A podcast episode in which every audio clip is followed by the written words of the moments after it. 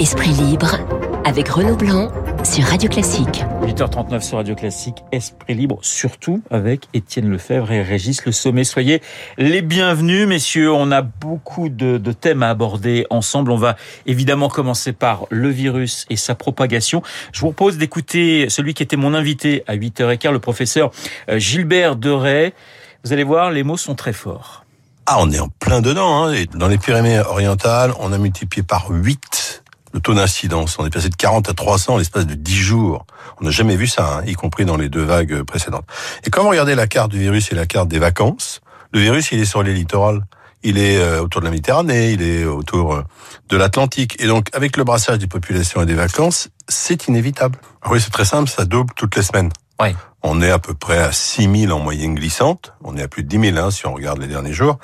Eh bien, vous faites 6, 12, 24, 48. Ça vous fait environ 3 semaines. Donc, vaccinez-vous, protégez-vous, protégez vos proches. Voilà, on est en plein dans la quatrième vague, disait euh, Gilbert Deray, et il table sur 50 000 contaminés par jour euh, d'ici euh, trois semaines. On a le, le sentiment que les choses s'accélèrent, s'accélèrent. Est-ce qu'on était un peu inconscient les dernières semaines, Étienne Ou voilà, et comment on peut expliquer que la situation se soit dégradée si vite sans qu'on ait peut-être complètement compris que certains tiraient la, la sonnette d'alarme depuis déjà plusieurs semaines? Mais Disons qu'il y a trois semaines encore, on était vraiment très très bas. Et donc, il n'y avait pas non plus de raison. Alors, euh, on a un, miroir, un pays miroir, c'est le Royaume-Uni quand même, Ouais. qui, qui aurait pu nous alerter puisque finalement on vit ce que vit le Royaume-Uni et un petit peu le Portugal ou l'Espagne ou, les Pays-Bas avec quelques semaines de décalage. Euh, mais euh, franchement, euh, les épidémiologistes eux-mêmes ne s'y attendaient pas du tout. Euh, ils nous annonçaient plutôt une rentrée difficile Oui. et ils disaient eux-mêmes que euh, l'été devrait bien se passer, qu'on était euh, au moins tranquille pour juillet-août, parce qu'on espérait la météo, etc. Donc c'est ce fameux variant Delta qui a une vitesse de propagation euh, encore bien supérieure aux, variants précédents, mais euh, il y avait une part d'ina- d'inattendu. Il y a une semaine, en revanche, on savait euh, quel, serait notre sort. Maintenant, c'est vraiment une course contre la montre qui est engagée, mais de toute façon, même si les gens se vaccinent tous très vite dans le mois qui vient, on sait que la courbe des cas euh, va être exponentielle et qu'on va, on va arriver à un nombre de contaminations par jour très important. Euh, après, la question, c'est est-ce que les gens euh, vont finir à l'hôpital ou pas? On va y, on va y revenir. Euh, Régis, c'est vrai qu'on a l'impression que l'histoire se répète, c'est-à-dire que, comme le disait Étienne, on a euh, l'exemple, si je puis dire, de la Grande-Bretagne. On se souvient qu'au moment de la première, ba- première vague, il y avait l'Italie, où on savait que ça allait arriver 15 jours à peu près chez nous. Mmh. Est-ce que, voilà, est-ce qu'il y a une certaine forme d'inconscience collective en se disant, bah, c'est l'été, ça y est, on en est sorti, c'est bon, on a, on a voulu mettre de côté un certain nombre de problèmes. Mais il y a de ça, vous, vous, faites bien de rappeler l'exemple de l'Italie. Moi, je rappellerai l'exemple de l'Angleterre avant, quand il y a eu le, fameux variant anglais. Hein. Souvenez-vous, on était à peu près au mois de février et on disait déjà, euh, on disait déjà, euh, on est au mois de février, il y a le variant anglais qui frappe le- le- le- les îles britanniques, mais nous, ça nous frappera pas parce que on a déjà pris des mesures, etc. Boum, au mois de mars, c'est devenu le variant majoritaire en France. Et puis là, on a un peu bis repetita avec ce fameux variant Delta qui a d'abord, en effet, frappé le Royaume-Uni. Et puis, nous, on s'est dit, non, non, et puis tout le monde va être vacciné, machin, tout va bien, etc. Et on avait tous pensé, effectivement, passer un été tranquille. Et puis, finalement, on s'aperçoit, avec cette déclaration, que finalement, nos petites vacances vont risquer d'être euh, un petit peu perturbées. Sur euh, les décisions prises par le, gouvernement, je vous pose la question aussi bien à Régis qu'à Étienne. Euh, on va on va essayer d'aller vite puisque le texte doit être adopté en, fin de semaine. Vous avez le sentiment, Étienne, qu'on a fait les, concessions qu'il fallait, notamment sur euh, sur les amendes, ou vous avez l'impression qu'on est encore dans du bricolage? Sur, sur, sur les amendes, euh, très clairement, euh, le, gouvernement a changé de pied. En réalité, on s'est aperçu en lisant l'avis du Conseil d'État euh, hier soir, et je vous conseille sa lecture parce que c'est 20 pages et c'est pas de la littérature. Euh, mais c'est assez intéressant les remarques qui sont faites. On se rend compte qu'il y a eu beaucoup d'allers-retours en réalité euh, ces derniers jours entre le Conseil d'État et le gouvernement, et qu'il avait déjà allégé sa copie et que le 45 000 euros d'amende n'était plus euh, à l'ordre du jour. Donc on revient à des choses beaucoup plus raisonnables. En revanche, sur les centres commerciaux, euh, alors c'est le flou artistique là, quand même. Là, c'est un flou artistique complet et je pense que la position du gouvernement est, est, difficilement tenable parce que le Conseil d'État dit clairement euh, qu'il ne faut pas, euh, il retoque clairement le pass sanitaire à l'entrée des centres commerciaux et pas seulement pour la question de l'accès euh, aux biens de première nécessité, mais aussi parce qu'il considère que euh, l'effet sanitaire n'est pas massif. Euh, contrairement à d'autres lieux de brassage, à condition que le port du masque soit respecté dans ces centres commerciaux, et, et que en, plus il y a un risque d'inégalité entre euh, les centres qui risquent d'être concernés et ceux qui seront pas concernés. Donc le gouvernement qui dit on va faire euh, au coup par coup avec les préfets l'imposition du pass sanitaire là où on considère que les centres commerciaux, il y a des possibilités par ailleurs pour avoir accès aux biens, de première nécessité, euh, ça me paraît un peu une cacophonie et je pense que les parlementaires vont se pencher là-dessus et, et, ça risque encore de bouger d'ici la fin de semaine. Régis, François-Xavier Bourmeau dans son, dans son édito disait que ce que Emmanuel Macron devait éviter, c'est que la crise sanitaire et la crise sociale se rejoignent. Pour vous, c'est le grand risque pour l'exécutif aujourd'hui? Ah ben, On sent qu'il y a un petit risque, et puis mais il y a quand même malheureusement des tendances de fond dans ce gouvernement. Euh, moi, j'ai écouté Gabriel Attal, ça me faisait écho à ce que disait Benjamin Griveaux à propos des Gilets jaunes. Vous savez, ces gens qui... Euh, comment Là, on parle de fan, euh, franges euh, comment sécuritaire ou je, voilà. Enfin, il, il, a, il a qualifié. Attendez, laissez-moi trouver le, le mot exact parce qu'il faut être précis? Euh, donc le, le voilà de frange et défaitiste. Moi, ça me fait ça fait écho aux fumeurs de clopes roulant au diesel euh, de Benjamin Griveaux. Donc, on sent quand même qu'il y a une tentation à chaque fois dans le gouvernement de de, de serrer la vis euh, avec des gens qui euh, bon, ça se disent faut y aller, mais peut-être pas trop parce que sinon il risque d'y avoir cette, cette, nouvelle explosion. Et puis il y a une tentation aussi de la part du gouvernement d'utiliser cette crise sanitaire pour reprendre euh, la main sur un peuple justement qui est un petit peu euh, toujours euh, comment réfractaire, avec lequel l'équation Macron ne, ne, fonctionne pas. Donc donc là là voilà, je, je, je, je dis attention, il risque peut-être effectivement d'y avoir une sorte de cumulation de deux choses. Vous croyez donc à une fracture entre entre les Français sur euh, vaccinés, non vaccinés Parce que bon, on bah. a vu, on a vu 120 000 personnes à peu près dans les rues. Bon, ils étaient 20 000 une semaine avant. Vous pensez que ce, ce chiffre peut augmenter? Je ne sais pas. En tout cas, euh, je, je, je, vois qu'à chaque fois qu'il y a là, euh, il y a euh, l'idée au-delà de la vaccination, au-delà de dans chez ces personnes-là, l'idée que le gouvernement essaie de leur imposer quelque chose. On entend des mots de dictature. On a vu des des comment des errements dans, dans, dans les dans les images utilisées avec la Seconde Guerre mondiale, etc., la Shoah. Euh, tout ça, tout ça évidemment est fait pour provoquer et tout ça est fait pour n'est pas ne, ne, donne pas une ambiance euh, saine. Mais il faut dire quand même une chose, c'est que on reparlait de, de ces de ces mesures, euh, comment euh, euh, et on retombe à chaque fois dans les mêmes travers avec cette histoire de supermarché, plus de 20 000 mètres carrés, moins de 20 000 mètres carrés, etc. Suivant certaines conditions. Bon, on a déjà vu ça. Souvenez-vous, il y a déjà eu, il y avait des mesures quand certaines zones étaient rouges. Euh, on, on, pouvait euh, quitter son domicile de 10 km, sauf exception alinéa B, euh, c'était 30 km, on avait le droit de passer à travers une zone rouge en voiture. Enfin, des espèces d'usines à gaz qui sont conçues par des énarques au plus haut sommet de l'État, sans connexion réelle avec les, les, préoccupations des gens. Et puis après, à côté de ça, il y a des, des aberrations. moi, je comprends pas, par exemple, pourquoi le métro reste quelque chose d'absolument où il n'y a pas de virus. avec le brassage, moi, je peux vous dire, je l'ai pris avant, avant euh, en, venant ici.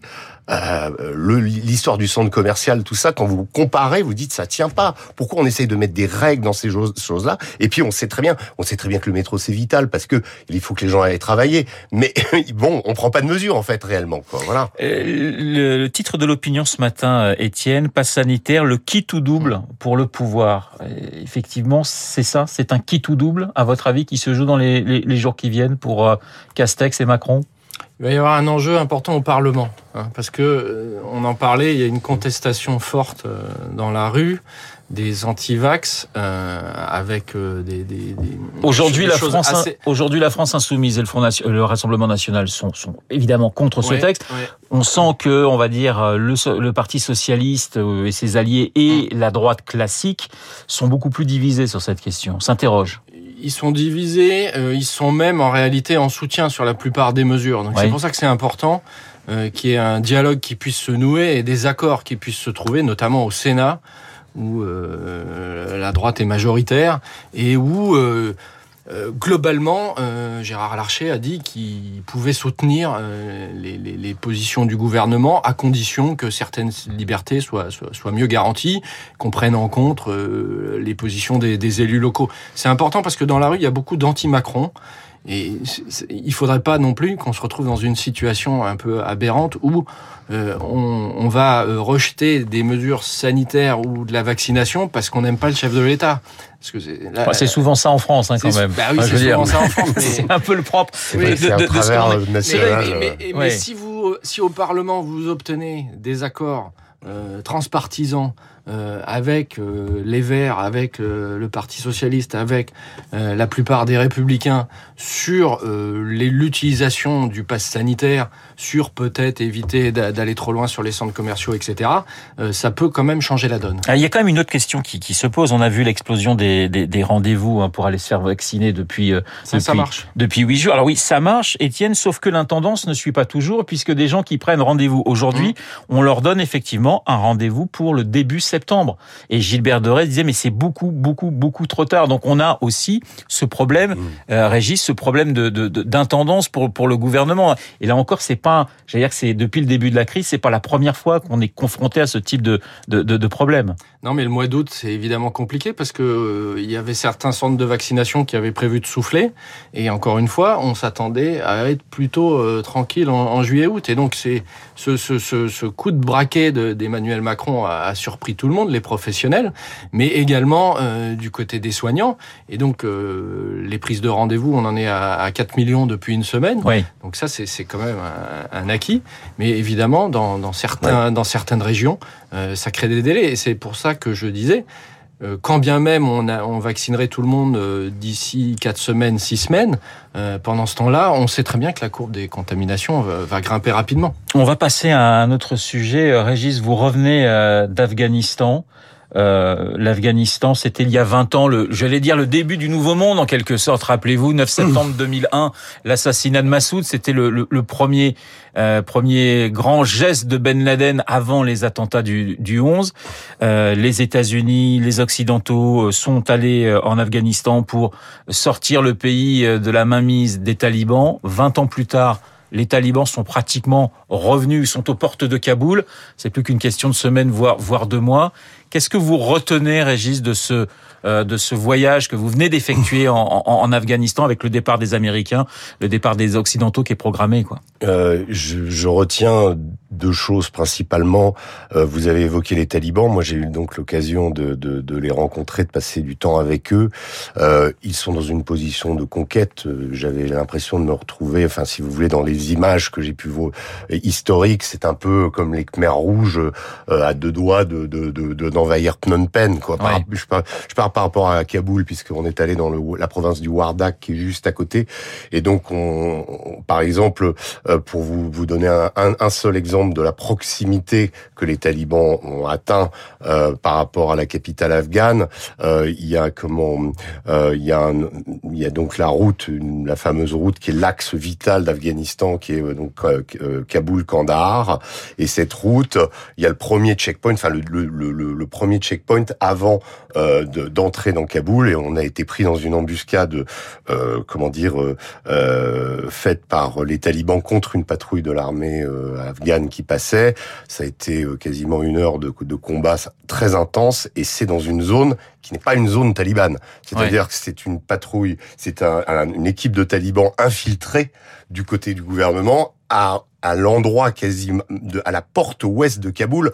Donc vous comprenez bien que quand vous avez assisté à ce genre de choses, vous dites la fri, la- le, le- tout l'ensemble gouvernemental est extrêmement friable. Ça, c'est la première chose que je retiens, c'est cette espèce de, de permanent et puis ce, ce, ce cette espèce de puissance qui se dégage de ces combattants. Évidemment, euh, leurs, leurs ancêtres ont viré les Russes et eux, ils viennent de virer les Américains. Mais Donc, euh, et c'est des types en sandales euh, qui combattent sans gilet pare-balles et sans casque. Ah. Donc, euh, pour vous dire, voilà, c'est, on dit l'Afghanistan, c'est le, le cimetière des empires. Là, ils viennent encore une fois de le démontrer. Régis, on va, on va, on va suivre évidemment dans, dans les pages de de match, votre votre votre récit, votre reportage. c'est pour un documentaire. C'est pour un documentaire ouais, Pour Canal+, euh, D'accord. qui passera donc la, la, la semaine du 11 septembre pour effectivement les 20 ans. Eh ben, Voilà. on, on va suivre ça avec, avec beaucoup d'intérêt. Je voyais ce matin dans, dans, dans La Croix, euh, justement, la question est-ce que les talibans ont, ont, ont changé? C'était la question que se posait euh, La Croix euh, ce matin. Est-ce que vous avez une réponse en, en 40 secondes à nous Alors, en apporter? 40 secondes, ce qui est très intéressant, c'est donc euh, de voir, par exemple, que leurs enfants euh, jouent au, au volet,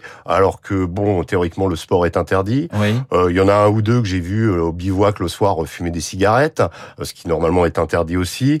Et puis pour ce qui est de la musique, qui est aussi un des grands interdits, sur leur moto, ils en écoutent. Alors ce sont ce qu'on appelle des anachides, c'est-à-dire des chants a cappella, mais la voix est tellement truquée, tellement trafiquée avec euh, de l'autotune, exactement comme nos rappeurs, etc., que finalement on a l'impression que c'est presque des morceaux de musique. Donc finalement ils arrivent, si vous voulez, il y a quand même une certaine modernité dans le nouveau Taliban. Euh, certains parlent anglais aussi. Pourquoi Parce qu'ils ont tout simplement été à la fac à Kaboul et que en sortant de la fac, eh ben ils n'avaient pas de boulot. Ils sont revenus dans leur dans leur village et dans leur village, ben, les talibans ils les payent. Les talibans payent leurs soldats. Ils ont de l'argent, ils ont contrôle des mines, etc. Il y a toute une économie qu'ils ont construite. Donc voilà. Donc si vous voulez, il y a une forme de, de nouveauté. Maintenant. Est-ce qu'au niveau de la hiérarchie, ça, on va pas revenir à l'application stricte de la charia et des principes qui, ont, qui les ont vus de euh, pendre des gens dans Kaboul, euh, décapiter, couper les mains, etc., ce qu'ils ont pu faire? Tout- Toute l'incertitude est là. Est-ce que les talibans, dans leur application de la charia et dans leur application politique aujourd'hui, ont le- le- la volonté de réconciliation avec les autres Afghans ou est-ce qu'ils veulent imposer euh, leur régime strict médiéval comme on l'a vu par le passé? Donc reportage pour Canal début septembre Voilà. pour pour euh, pour les 20 ans du 11 septembre. Pour les 20 ans du 11 septembre, voilà, sur Effectivement. les talibans. le jour où on a Voilà. basculé, on a oublié effectivement que tout avait commencé le 9 avec, euh, avec l'assassinat du qui est encore extrêmement populaire en Afghanistan. du hein, command- ses- ses et- et donc- et son partout, fils- et son fils qui a repris la tête d'une milice d'ailleurs. Ça c'est aussi la nouveauté, milice qui prennent les armes, des, des, des habitants qui prennent les armes pour se défendre contre les talibans. J'allais vous Donc dire risque de guerre civile en Ouais, plus. guerre Voilà. sans fin, si je puis dire. Euh, Petite euh, petite devinette pour vous, Étienne. Aïe. Qui a dit je suis serein, rien n'entamera ma détermination? Bon, ça, c'est- ça, C'est un ministre. Ah, euh, Olivier Véran Ah non, Éric Dupont-Moretti. Ah, voilà. Est-ce que vous pensez, Étienne, d'ailleurs, en 20 secondes, que la position d'Éric Dupont-Moretti, on change totalement de sujet après les, après les talibans, est tenable? Généralement, quand on dit je suis serein, c'est qu'on ne l'est pas du tout. Et quand on dit rien n'entamera ma détermination, c'est que pratiquement les jeux sont faits. Vous pensez qu'Éric Dupont-Moretti peut encore rester euh, ministre de la Justice malgré sa mise en examen? Je pense qu'il peut rester euh, à partir du moment où l'actualité va être totalement écrasée par le sanitaire à nouveau et le variant Delta. Oui. Euh, si on se retrouve à 50 000 cas ou 100 000 cas par jour, euh, c'est un peu comme en Afghanistan. euh, Il y a certains sujets euh, qui font euh, qui font la une, qui, qui paraîtront euh, accessoires. Voir, Je effectivement. peux, je peux vous, vous, faire un quiz aussi. Qui a dit un ministre qui serait mis en examen devrait démissionner Il n'y a aucune ambiguïté là-dessus. Qui a dit ça? Il y en a plein qui ont dit ce genre Eh de ben, choses. Euh, Édouard Philippe, donc c'était le prédécesseur Oui, de alors- Jean Castex. Édouard Philippe qui ne fait plus partie, qui n'est plus Évidemment. Premier ministre, donc, euh, donc tout va encore à Voilà. peu près bien pour le gouvernement. Merci beaucoup Régis, Régis Le Sommier, Étienne Lefebvre, ce matin dans Esprit Libre. Très bonne journée à vous deux. Dans un instant, l'essentiel de l'actualité.